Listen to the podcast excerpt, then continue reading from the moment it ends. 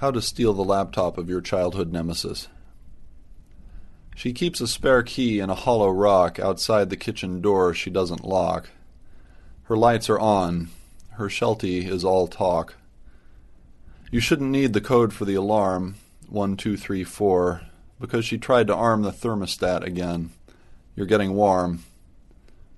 Her master suite smells like a Hallmark store. Her vanity is huge. Try to ignore the fact that everything's a metaphor and that I've let you walk right into it. Blow out the Yankee candles she left lit. Take in the master bathroom. Take a shit. Flush adamantly. Agitate the handle. Refill the soft soap. Light a Yankee candle. Her MacBook Pro is hiding, like the Grail, in plain sight. Anyone but you will fail to look directly at that bathroom scale. Open her desktop. Close her Yahoo Mail.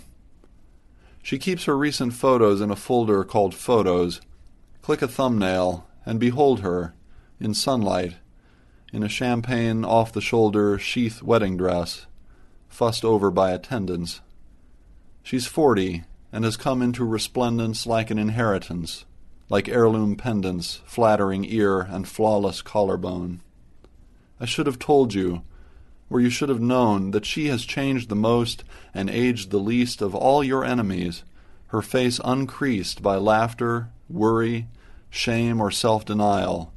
Those are her cheekbones. That's her cryptic smile. Those are her footsteps on the kitchen tile.